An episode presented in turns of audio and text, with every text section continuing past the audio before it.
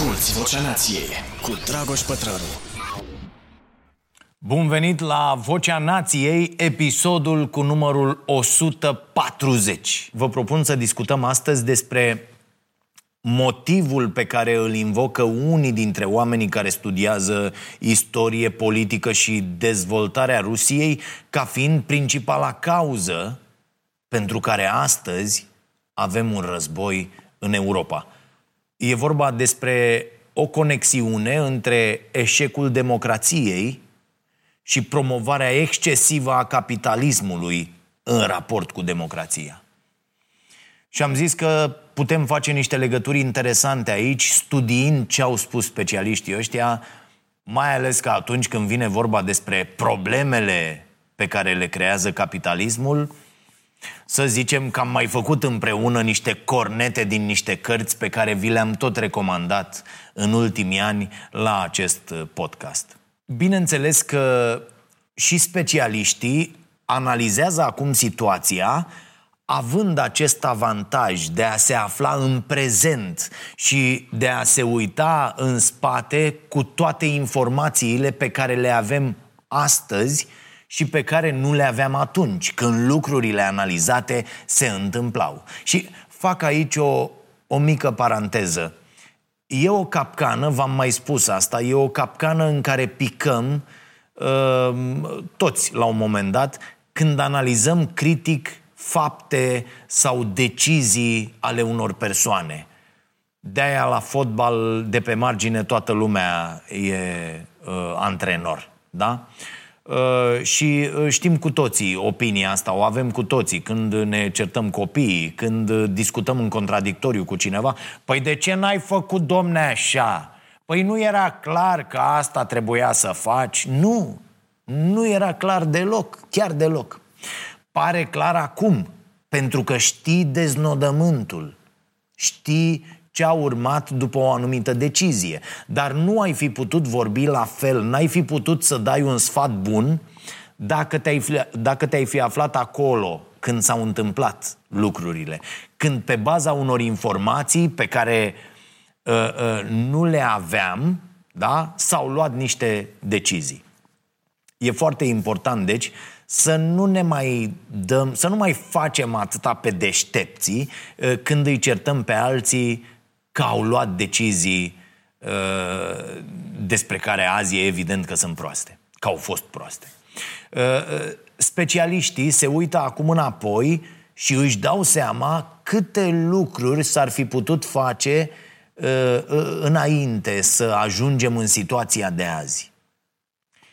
Ce bine dacă am putea să ne uităm atât de ușor și la prezent și să ne dăm seama cum facem să ajungem unde trebuie în viitor, nu? Dar uite, că asta e problema. Nu putem. Cam toate predicțiile despre ce se va întâmpla în viitor se dovedesc greșite până la urmă. Și, atenție, foarte interesant, când un prost o nimerește, la câte predicții se fac astăzi, e clar că unii o nimeresc în final, e ca la horoscop. Când se întâmplă asta, cel care a nimerit-o e considerat supraom. E aceeași discuție când vine vorba despre nutriție și despre bolile pe care le numim astăzi comorbidități și care sunt exclusiv rezultatul direcției în care a apucat-o acum peste 50 de ani industria alimentară. Da? Ce s-a întâmplat acum peste 50 de ani? Au hotărât niște băieți că, hiperprocesarea e bună, hai că lumea n-are timp, hai să punem zahăr cât cuprinde, hai să scoatem fibrele pentru ca alimentele să reziste în timp, dar nu prea mai au gust. Nu prea mai au gust, dă-le încolo, hai să le punem zahăr, sare, facem acolo un amestec, trebuie să aibă gust. Da? Ce s-a mai decis acum vreo 50 de ani? Hai că 3 mese pe zi sunt puține. Hai mai punem încă 2-3 gustărele să mănânce omul tot timpul. Fără să ne dăm seama că tocmai chestia asta ne ține nivelul glicemiei foarte sus și de-aia ne e foame și de-aia suntem dependenți de mâncare și am mâncat tot timpul. Acum părinții noștri și noi și copiii noștri, cu toții, iată, suportăm consecințele acelor decizii. Și deși cam știm ce am avea de făcut, iată că foarte puțini reușesc să iasă din această încercuire, să renunțe, să se vindece de această dependență de mâncare proastă, de această dependență de zahăr, de carne plină de hormoni și antibiotice, de sucuri pe bază de zahăr și de fast food. Și lista poate continua. De medicamente. Oho. Dar să revenim la chestiunea care a schimbat și felul în care ne hrănim. Iată, deci, doamnelor și domnilor, capitalismul. Una dintre ideile care mi-au atras atenția printre toate analizele din ultimele zile este următoarea. Dacă Rusia ar fi fost o democrație, n-am mai fi discutat astăzi despre NATO și expansiunea extinderea acestei organizații înspre Est, n-ar mai fi existat nicio invazie a Ucrainei. Și vă citesc dintr-un articol scris de Catarina Pister, scriitoare și profesoară de drept la Universitatea Columbia.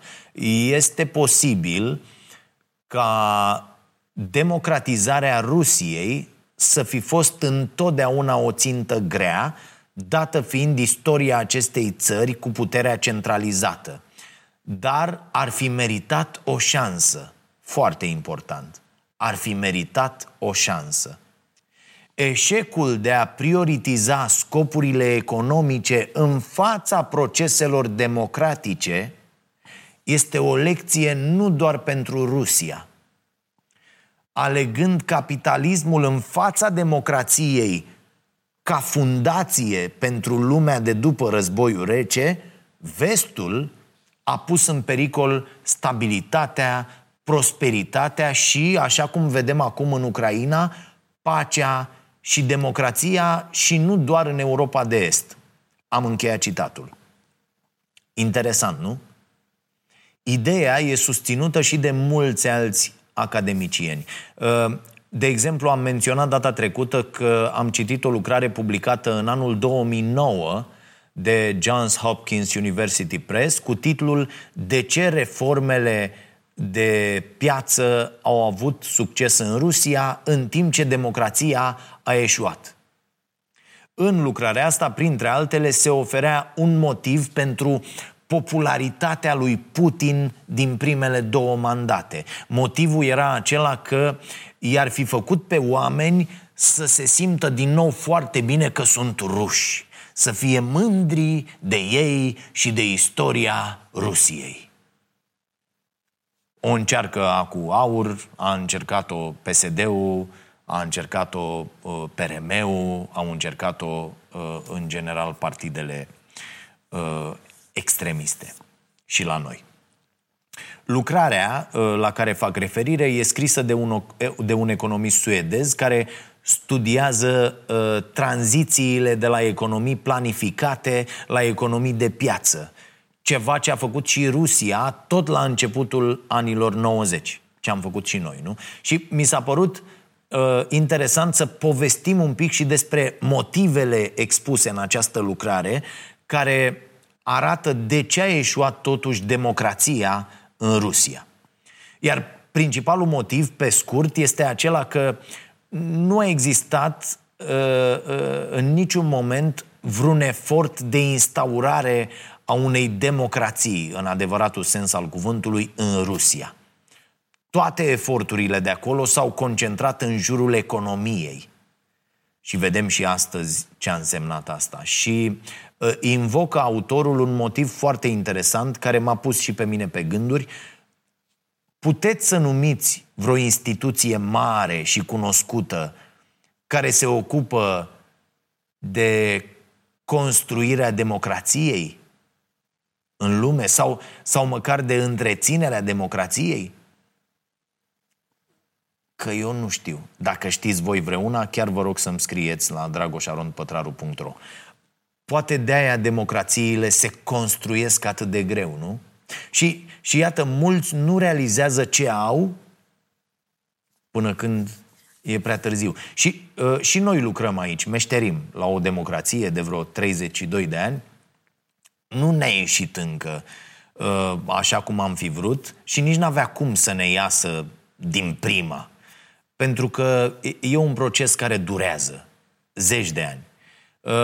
Nu poți pur și simplu să construiești o democrație imediat după 50 de ani de întuneric comunist. La naiba, noi încă mai avem servicii care intervin în actul de justiție la lumina zilei. Încă e nevoie de timp și încă trebuie să luptăm pentru democrație. Dar depinde și de unde ne uităm la ce avem aici. Adică vedem jumătatea goală sau jumătatea plină a paharului. Pentru că dacă ne uităm din locul în care se află alții, ei bine, atunci chiar putem spune că, domne, cu toate problemele am făcut o treabă destul de ok până în prezent. Bun, nu există așadar instituții care să construiască democrații. Ce avem în schimb? Avem instituții cu resurse nelimitate care se ocupă să construiască peste tot în lume ce? Capitalism. Avem Fondul Monetar Internațional, avem Banca Mondială. Vă recomand aici și cartea lui Stiglitz despre inegalitate, pentru că băiatul ăsta a lucrat pe la astfel de instituții și știe ce vorbește. Dacă n-ați citit-o, vă va șoca această carte prin dezvăluirile făcute de Stiglitz. Revin. Din păcate, cum spuneam, n-avem organizații internaționale responsabile de construirea democrației. Da, știu, există tot felul de instituții care monitorizează dacă alegerile din interiorul unor țări se întâmplă în condiții democratice. E un aspect important, dar totuși nu atât de important în construirea unei democrații. Democrație electorală înseamnă doar faptul că un stat organizează în mod corect niște alegeri, dar asta e tot. Și concluzia autorului acestei lucrări este că eșecul democrației în Rusia este de fapt eșecul comunității internaționale de a conceptualiza democrația. Și haideți să așezăm un pic lucrurile în context. Toate țările din Europa Centrală și din Europa de Est, începând cu țările Baltice și până la România și Bulgaria, au astăzi ceea ce numim, unii cu mare mândrie, fără să știe neapărat cu ce se mănâncă asta, economii de piață. Asculți Vocea Nației, disponibilă pe iTunes, Spotify, SoundCloud sau pe stareanației.ro la secțiunea podcast. Economie de piață înseamnă, pe scurt, pentru cei mai puțin familiarizați cu subiectul, că nicio autoritate centrală nu spune unei firme ce să producă, cât anume să producă, mă rog, doar dacă firma aparține unor servicii, dar asta e altă discuție, dar ce să facă apoi cu marfa produsă și așa mai departe. Toate aceste țări sunt și democrații. Șchioape, cu probleme de corupție, cu probleme de mentalitate, cu probleme în privința promovării, meritocrației, dar sunt democrații. Rusia, în schimb, deși pentru mulți informația asta s-ar putea să fie șocantă, Rusia are o economie de piață bine așezată, sau avea până de curând, că acum eșuează cu totul statul rus și deci economia de piață. O economie care până de curând era recunoscută ca atare de Statele Unite, de Uniunea Europeană, cu diferența considerabilă că Rusia este în continuare un stat autoritar. Există o organizație, cu siguranță ați auzit de ea dacă urmăriți acest podcast de suficient de mult timp, Freedom House. Organizația asta analizează gradul de democrație dintr-un stat. În unele locuri, organizația asta chiar își face treaba și la noi, dar din experiența de jurnalist și urmărind derapajele acestei organizații, vă pot spune că de-a lungul timpului au ajuns aici, în filiala din România, și oameni care au avut o cu totul altă agendă privind ajungerea la putere decât democrația. Dana, dacă serviciile noastre considerau până de curând justiția când tactic, dacă nu mai fi încă, iar judecătorii dădeau sentințe, lucruri demonstrate în funcție de ordinele venite direct de la oamenii serviciilor, putem presupune că băieții ăștia chiar erau infiltrați și aveau oameni peste tot. La naiba, sunt în continuare infiltrați în presă, de ce n-ar fi și în societatea civilă, nu?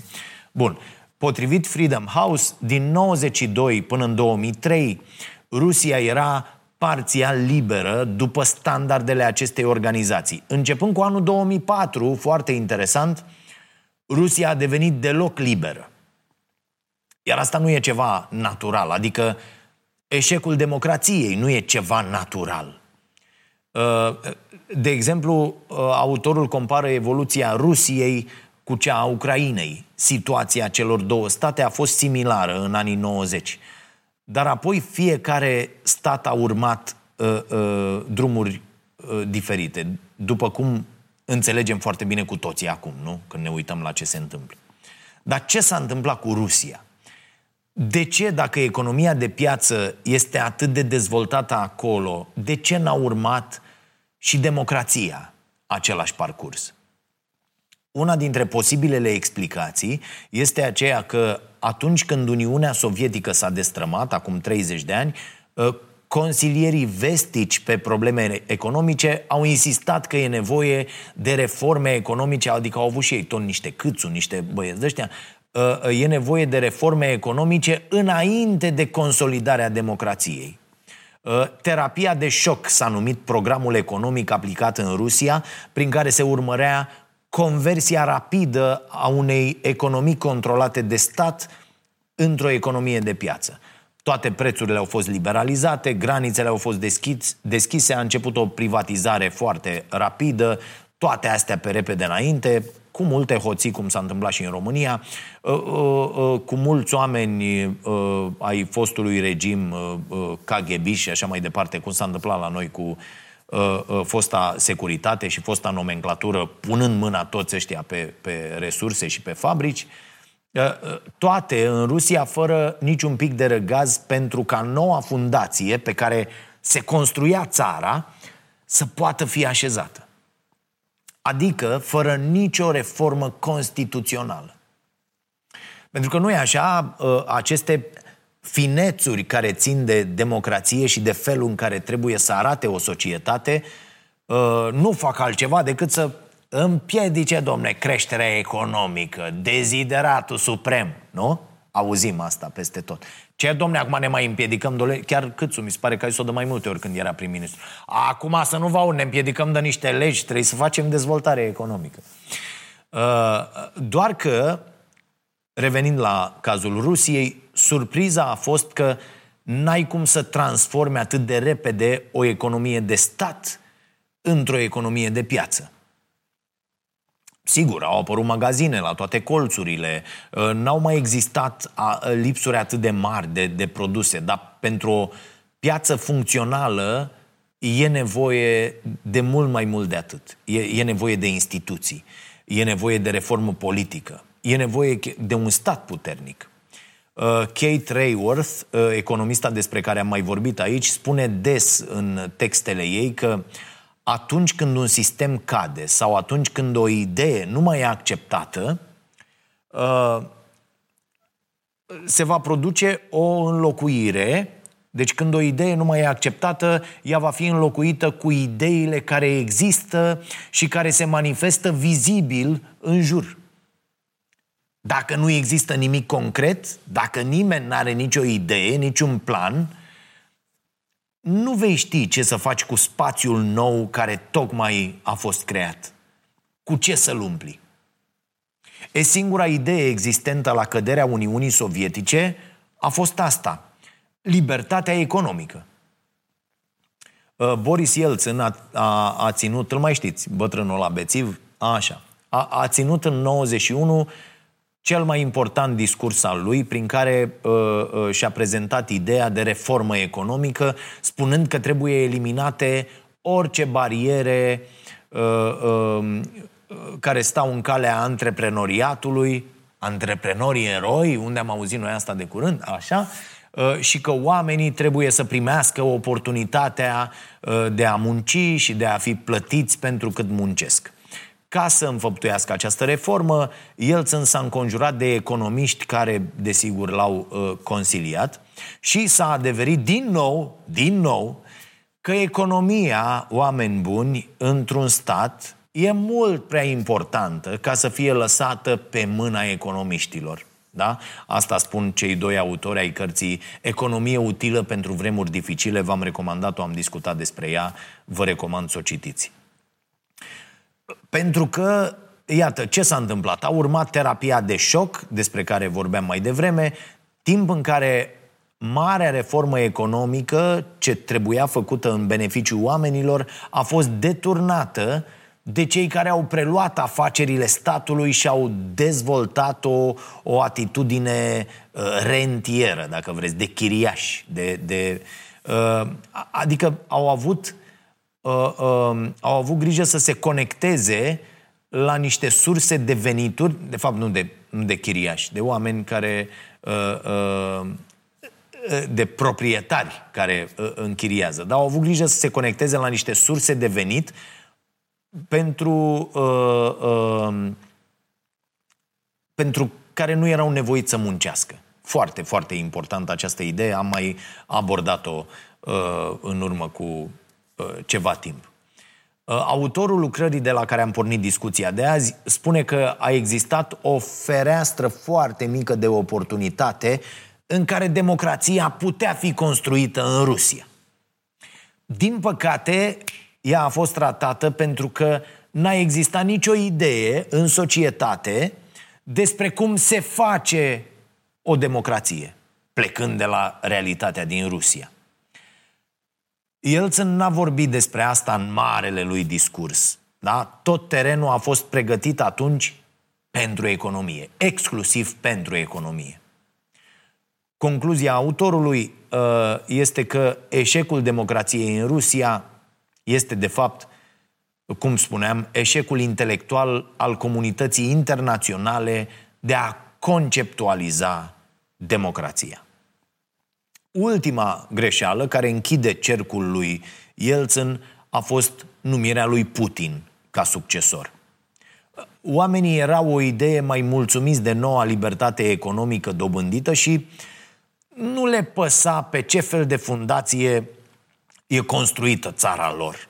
Da? Adică la noi chiar a fost o luptă extraordinară în 90 și după 90 pentru valorile democrației, pentru libertate de exprimare, de pildă, pentru lucruri pe care, iată, le avem și azi, deși tot încearcă unii să bage bățul prin gardul libertății de exprimare, dar ne putem bucura de treaba asta. Nu s-a întâmplat la fel în țări precum Rusia. În absența oricăror încercări, așadar, de a construi democrația, revenirea la autoritarism a fost alegerea lui Putin și n-a existat niciun mecanism pentru ca treaba asta să fie oprită. Găsiți amănunte despre toate în cărțile pe care vi le-am recomandat în ultimele săptămâni, în ultimele luni. Hai să vorbim despre Putin, Drumul spre nelibertate. Uite, Putin și putinismul, despre care am vorbit mai puțin un pic săptămâna trecută la emisiunea Starea Nației, și poate vom avea timp să abordăm mai pe larg, dar o să revin. Pentru că am tot zis că nu putem să spunem asta, doar că Putin e nebun. Ok, o zici, domne, e nebun, da. Trebuie să facem acest exercițiu, să încercăm să înțelegem tot ce se întâmplă privind lumea prin ochii lui Vladimir Putin, privind lumea așa cum o privește Putin. Tot ce a reușit Putin să facă în Rusia este... amenințat acum de această dorință de integrare europeană a Ucrainei. Rușii pe care Putin, împreună cu aparatul său, îi controlează, ar putea să se uite la vecinilor, să le vină și lor niște idei că democrația e bună, că valorile promovate de Uniunea Europeană sunt decente, chiar dacă de multe ori nu sunt respectate chiar de către UE. Aici, să știți că eu am un pic rezervele mele, pentru că ne-l amintim cu toții pe Putin vorbind foarte frumos și cu optimism despre integrarea Ucrainei în UE prin 2012. Apoi s-a sucit omul, a vrut Crimea, dar voi reveni și la asta. Pe de altă parte, toate valorile promovate de UE sună bine, dar în anumite condiții. La fel cum un sistem corupt și necompetitiv sună prost doar atât timp cât vrei să trăiești într-o societate condusă de competență, meritocrație. Nu-i așa, dragi politicieni români? Nu-i așa, PSD, PNL, care v-ați dat mâna din nou în fața nașului vostru de cununie, Klaus Iohannis? Și am aruncat din nou la coș tot ce înseamnă competență, meritocrație, carnetul de partid, rules. Apropo de poziția lui Putin, care s-a schimbat la un moment dat cu privire la Ucraina, ceea ce părea ok acum 10 ani, iată, nu mai e deloc în regulă. Ce să se fi întâmplat? Nu? Cumva toate ideile astea, precum meritocrația, competiția politică, piața liberă, l-au speriat pe Putin. Și Rusia a părut să fie mulțumită, și mulți români ar fi la fel, ca statul să fie condus de un tătuc care se arată foarte patriot, loial, mândru că e cetățeanul acelei țări, nu? În condițiile astea, un stat condus de un singur partid sau de un singur om sună mult mai bine decât o democrație competitivă. Și atunci, rușilor li s-a dat McDonald's, li s-a dat Coca-Cola și li s-au permis vacanțe peste tot în lume, da? Oligarhii ruși, inclusiv mizerabilul acela de Lavrov, toți ăștia și-au crescut copiii în democrații din vest, cu valorile din vest, la școli private, pe o grămadă de bani. Dar iată, democrația n-a reușit să facă în Rusia decât foarte puțini pași și ăia supravegheați de statul putinist, care îți permite să respiri doar dacă are el interesul să facă asta. Sentimentul ăsta atât de periculos că democrația nu e o cale, o zice și Applebaum în Amurgul Democrației, este nutrit în multe dintre fostele țări comuniste, din simplu motiv că mulți oameni au simțit pe pielea lor că regulile competiției sunt nedrepte, mai ales într-o piață liberă, dar liberă la modul dementă, lăsată să zburde cum vrea de un stat mic și incompetent și corupt. Pentru că marile privatizări de după căderea comunismului au fost doar în beneficiu unora, în timp ce alții, cei mai mulți, au rămas în urmă. Și așa ajung oamenii, cetățenii cu drept de vot dintr-o țară, să creadă că, bă, era mai bine în comunism. Și tot sentimentul anticomunist, pentru care la noi s-a murit în 90, este, iată, înlocuit de disperarea asta că în democrație, domne, nu poți să supraviețuiești, nu poți să trăiești decent. Și uite așa, ajungem, și ăsta e punctul cel mai important din acest episod, dacă vreți, uite așa ajungem să confundăm problemele economice cu regimul politic. Tot așa apare sentimentul de nostalgie, care are mai multe forme. Una dintre forme este nostalgia asta care le aparține celor ce duc dorul trecutului, care se visează înapoi în timp, dar care nu vor neapărat să trăiască din nou în trecut. Foarte interesant. Sunt oamenii care zic că, bă, viața era mai simplă, ceea ce era adevărat. Dar totuși nu le-ar plăcea neapărat să se întoarcă acolo. Chestiunea asta este confirmată în mare măsură de toate sondajele care s-au făcut în ultimii 30 de ani, cel puțin la noi. Însă complet diferiți de nostalgicii reflectivi, așa se numesc ei, sunt cei pe care Svetlana Boim, o artistă și scriitoare născută în Rusia, îi numește nostalgici restaurativi, adică cei care vor să restaureze trecutul, să-l aducă înapoi. Acești oameni nu doar că visează la lucrurile din trecut, ci vor să reconstruiască și să trăiască din nou în trecut. Și haideți să facem un exercițiu. Cât de cunoscut vă sună următoarele cuvinte? Măcar pe vremea aia aveai un loc de muncă, domne. A, ce școală mai făceam noi, acum nu se mai face. Apoi tot una cu școală. Domne, pe vremea mea știai de frică, mă. Copiii erau mult mai respectuoși cu cei mai în vârstă, cu oamenii erau mult mai uniți. Nimeni până la urmă nu murea de foame. Toată lumea avea un acoperiș deasupra capului. Cât de des auziți aceste cuvinte aici la noi, la discuțiile din familie, de sărbători sau... Aici apare pericolul ăsta de a confunda problemele economice cu libertatea, cu democrația. Și vedem zilele astea din felul în care reacționează rușii de rând la ceea ce se întâmplă în Ucraina, ce înseamnă să n-ai libertate, să n-ai informații, să nu poți lua decizii în cunoștință de cauză, să nu ai democrație.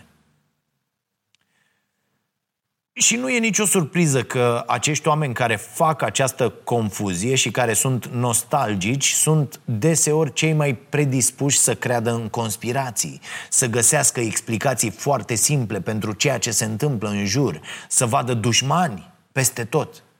Dușmani care, ce fac? Destabilizează statul. Cine sunt ăștia? Imigranții. Vă reamintesc că în Ungaria s-a folosit treaba asta cu imigranții într-un stat care n-a avut absolut nicio problemă cu migrația. Deci, imigranții, elitele, amenințarea elitelor, da? Străinii, în general, Uniunea Europeană.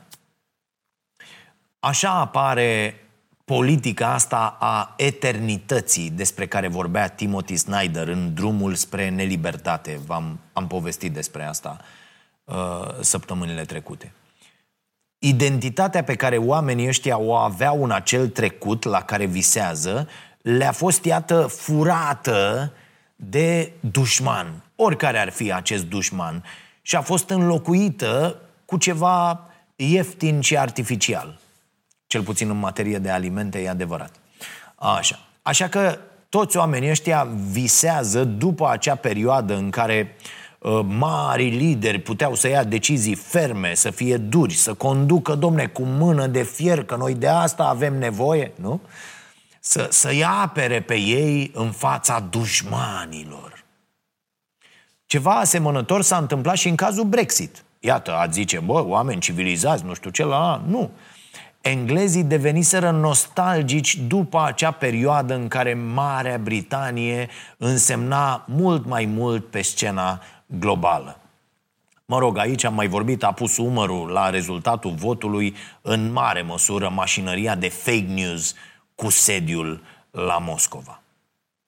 De fapt, Uniunea Europeană este deseori ținta oamenilor care simt această nostalgie pentru trecut. Uniunea Europeană reprezintă cumva tot ceea ce cred ei că lipsește, adică un fel de vigoare națională care e dată la schimb pentru o unitate internațională. Da? Colaborarea și uniformizarea care se întâmplă la nivelul UE este pentru acești oameni, pentru nostalgici, un semn de slăbiciune. Păi unde sunt, domne, liderii care setează ei agenda? Păi da, de ce negociem noi reguli în loc să le impunem? Și asta e de foarte multe ori și o discuție internă pe care o avem noi aici în România și eu sunt de părere că liderii noștri nu negociază ok pentru oamenii de rând, pentru toți cetățenii, ci negociază mult mai bine pentru interesele profitului cu orice preț, pentru interesele marilor companii internaționale, pentru interesele industriei mondiale de apărare, pentru alte interese decât pentru interesele sănătății interne, educației interne, traiului minim decent. Asta e o acuzație care, în opinia mea, stă în picioare, dar de aici se ajunge mult mai departe. Foarte bine descrie Anne Applebaum în Amurgul Democrației toată istoria Brexit și felul în care se manifestă aceste sentimente de nostalgie. Recomand din nou să citiți cartea dacă n-ați făcut-o încă. E cu atât mai utilă în această perioadă. Revenind la Rusia, toată terapia asta de șoc n-a făcut altceva decât să așeze foarte multă putere în mâinile celor care au știut cum să profite de perioada de privatizare rapidă. Așa că au apărut toate marile afaceri, au apărut oligarhii din Rusia și Putin a apărut și el în toată nebunia asta în momentul perfect. Când oamenii erau deja sătui de toată terapia asta care le fusese deja administrată. Există autori care argumentează că în 90 Rusia era o țară normală, comparabilă cu Argentina sau cu Mexic la nivel de venituri pe cap de locuitor și că toate țările din categoria asta suferă cam de aceleași boli, guverne corupte, sisteme de justiție influențate politic, parcă vorbesc despre noi, nu? Presă nu prea liberă sau controlată în mare măsură, ce se întâmplă la noi acum, de finanțările venite de la partide sau direct de la stat, ce s-a întâmplat în această pandemie, inegalitate. Deci, o țară normală, dacă putem să spunem asta.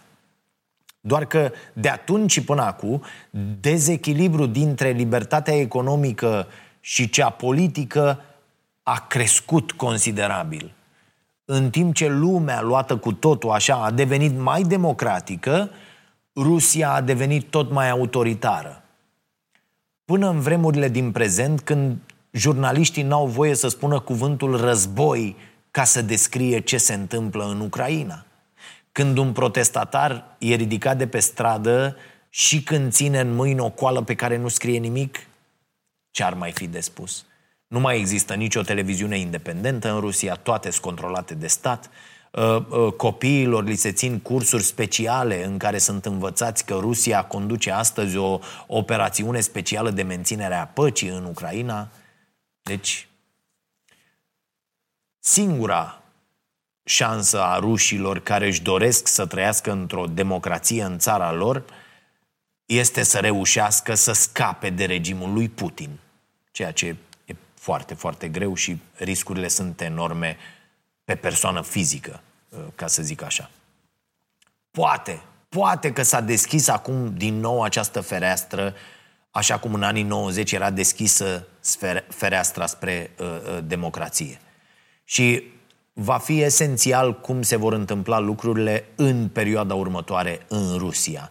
Pentru că trenurile astea, la fel ca în viața fiecăruia, trec prin gara în care te afli și depinde în mare măsură și de tine în ce tren te urci. În unele ești împins, în altele alegi să te urci. E foarte important ce decizii vor lua rușii în continuare.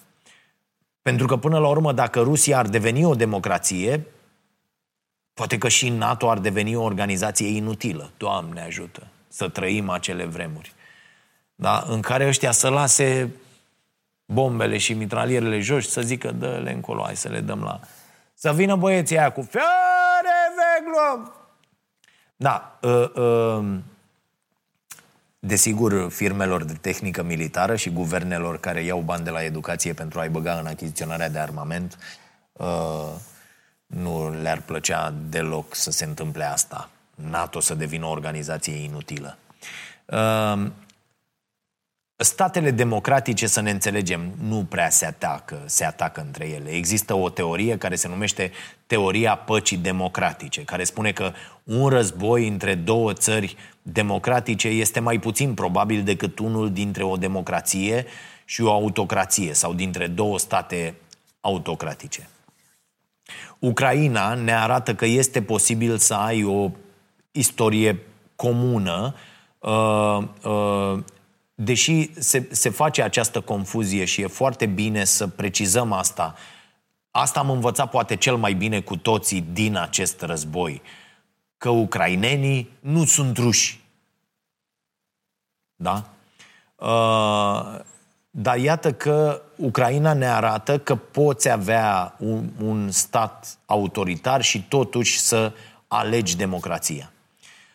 Iar asta e ceea ce Putin ar vrea ca rușii să nu înțeleagă vreodată. Faptul că există alternativă. Și încă o lecție pentru noi toți ar trebui să fie aceea că viitorul nu este predeterminat de istorie dacă nici progresul nu este ceva inevitabil, ci este ceva ce se construiește. Cum spune Snyder în Drumul spre nelibertate, să evităm și politica a inevitabilității și pe cea a eternității. Dacă ați citit cartea, știți la ce mă refer. Să ne imaginăm ceva nou, în schimb. Și o să închei cu un citat din Françoise Thom, autoarea cărții Putin și putinismul. S-a tradus și la noi, o găsiți în librării peste tot. Au fost scoase acum față pe masa de la intrare toate cărțile despre Rusia în această perioadă, normal. Autoarea spune așa, și poate vom reveni la asta data viitoare. 3 obstacole fundamentale stau în calea înțelegerii fundamentului putinist. Primul ține de perceperea greșită a postcomunismului rus în termen de tranziție. Ne concentrăm asupra presupusului punct terminus, democrație liberală, fără să ne întrebăm dacă substratul social permite o astfel de evoluție. Foarte important. A doua eroare de perspectivă este să presupunem că fenomenul putinist coincide cronologic cu venirea la putere a lui Putin în 99-2000 și că sistemul putinist reprezintă antiteza regimului lui Boris Yeltsin, când de fapt bazele acestui sistem sunt puse din 92-93, iar rădăcinile lui sunt cu mult mai vechi. A treia greșeală este să ne imaginăm că acest regim este specific rusesc, în timp ce el s-a născut prin conectarea societății postcomuniste arhaice la tendințe cât se poate de recente și foarte puțin înțelese, care acționează în societățile noastre occidentale, postmoderne. Mă rog, ne băgăm și noi acolo.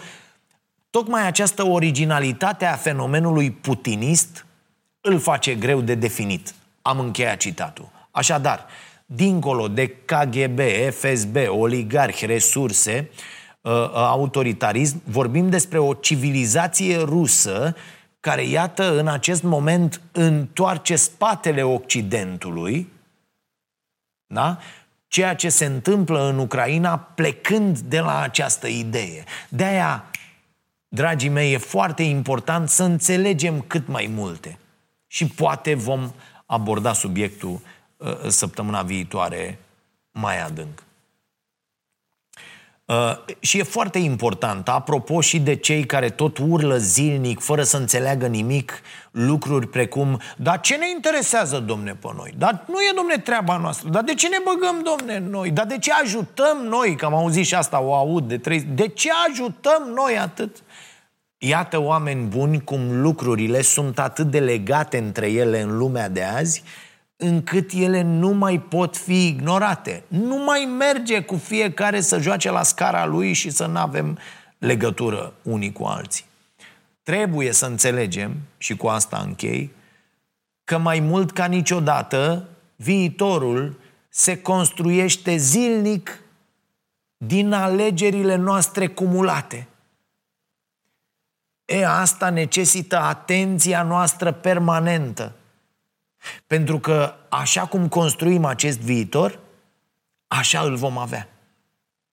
A spune acum, astăzi, că nu te interesează ce se întâmplă în Ucraina, este echivalent cu a spune că nu te interesează în ce lume vor trăi și dacă vor trăi copiii și nepoții tăi. Și da, foarte mulți oameni, chiar oameni cu copii și nepoți, sunt așa.